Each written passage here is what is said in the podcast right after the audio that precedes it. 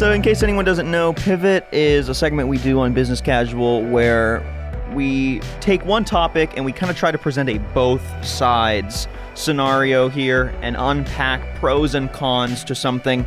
It's not always that simple. Not everything is black and white and has, you know, a side A, side B. Sure. Um, but we do try to provide some, at least, general positivity around a subject and then just some general cynicism or negativity around a subject and try to balance them both and see what can we learn from both sides. So today we're going to be doing that for extended reality. And really the conversation is is it time to bring extended reality, which is VR, AR and MR, virtual reality, augmented reality, mixed reality to the business world? Is it time?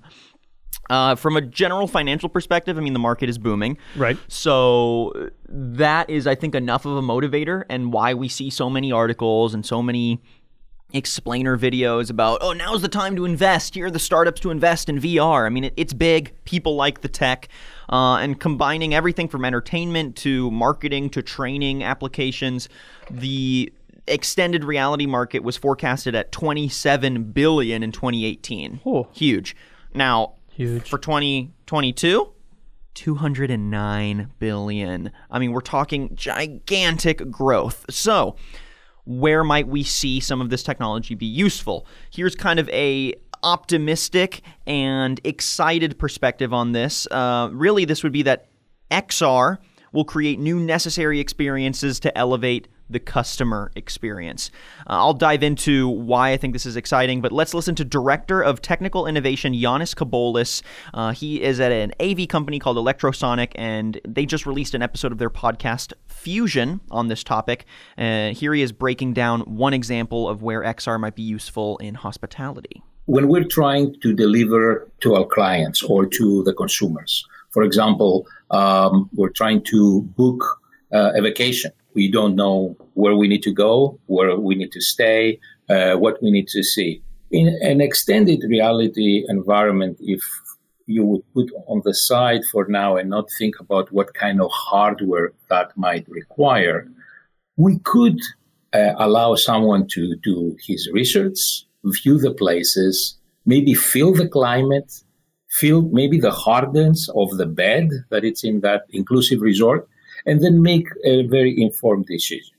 I love that because that is a perfect example of how XR can remove friction for the customer in a time where friction is really what they're avoiding at all costs. Absolutely. It's why we don't get off the couch. It's why we love Netflix. It's why we love Amazon. It's why I love delivery. Literally, it's why we love our DoorDash, our Grubhubs, our, our Uber Eats. It's because friction is a thing of the past for the consumer experience.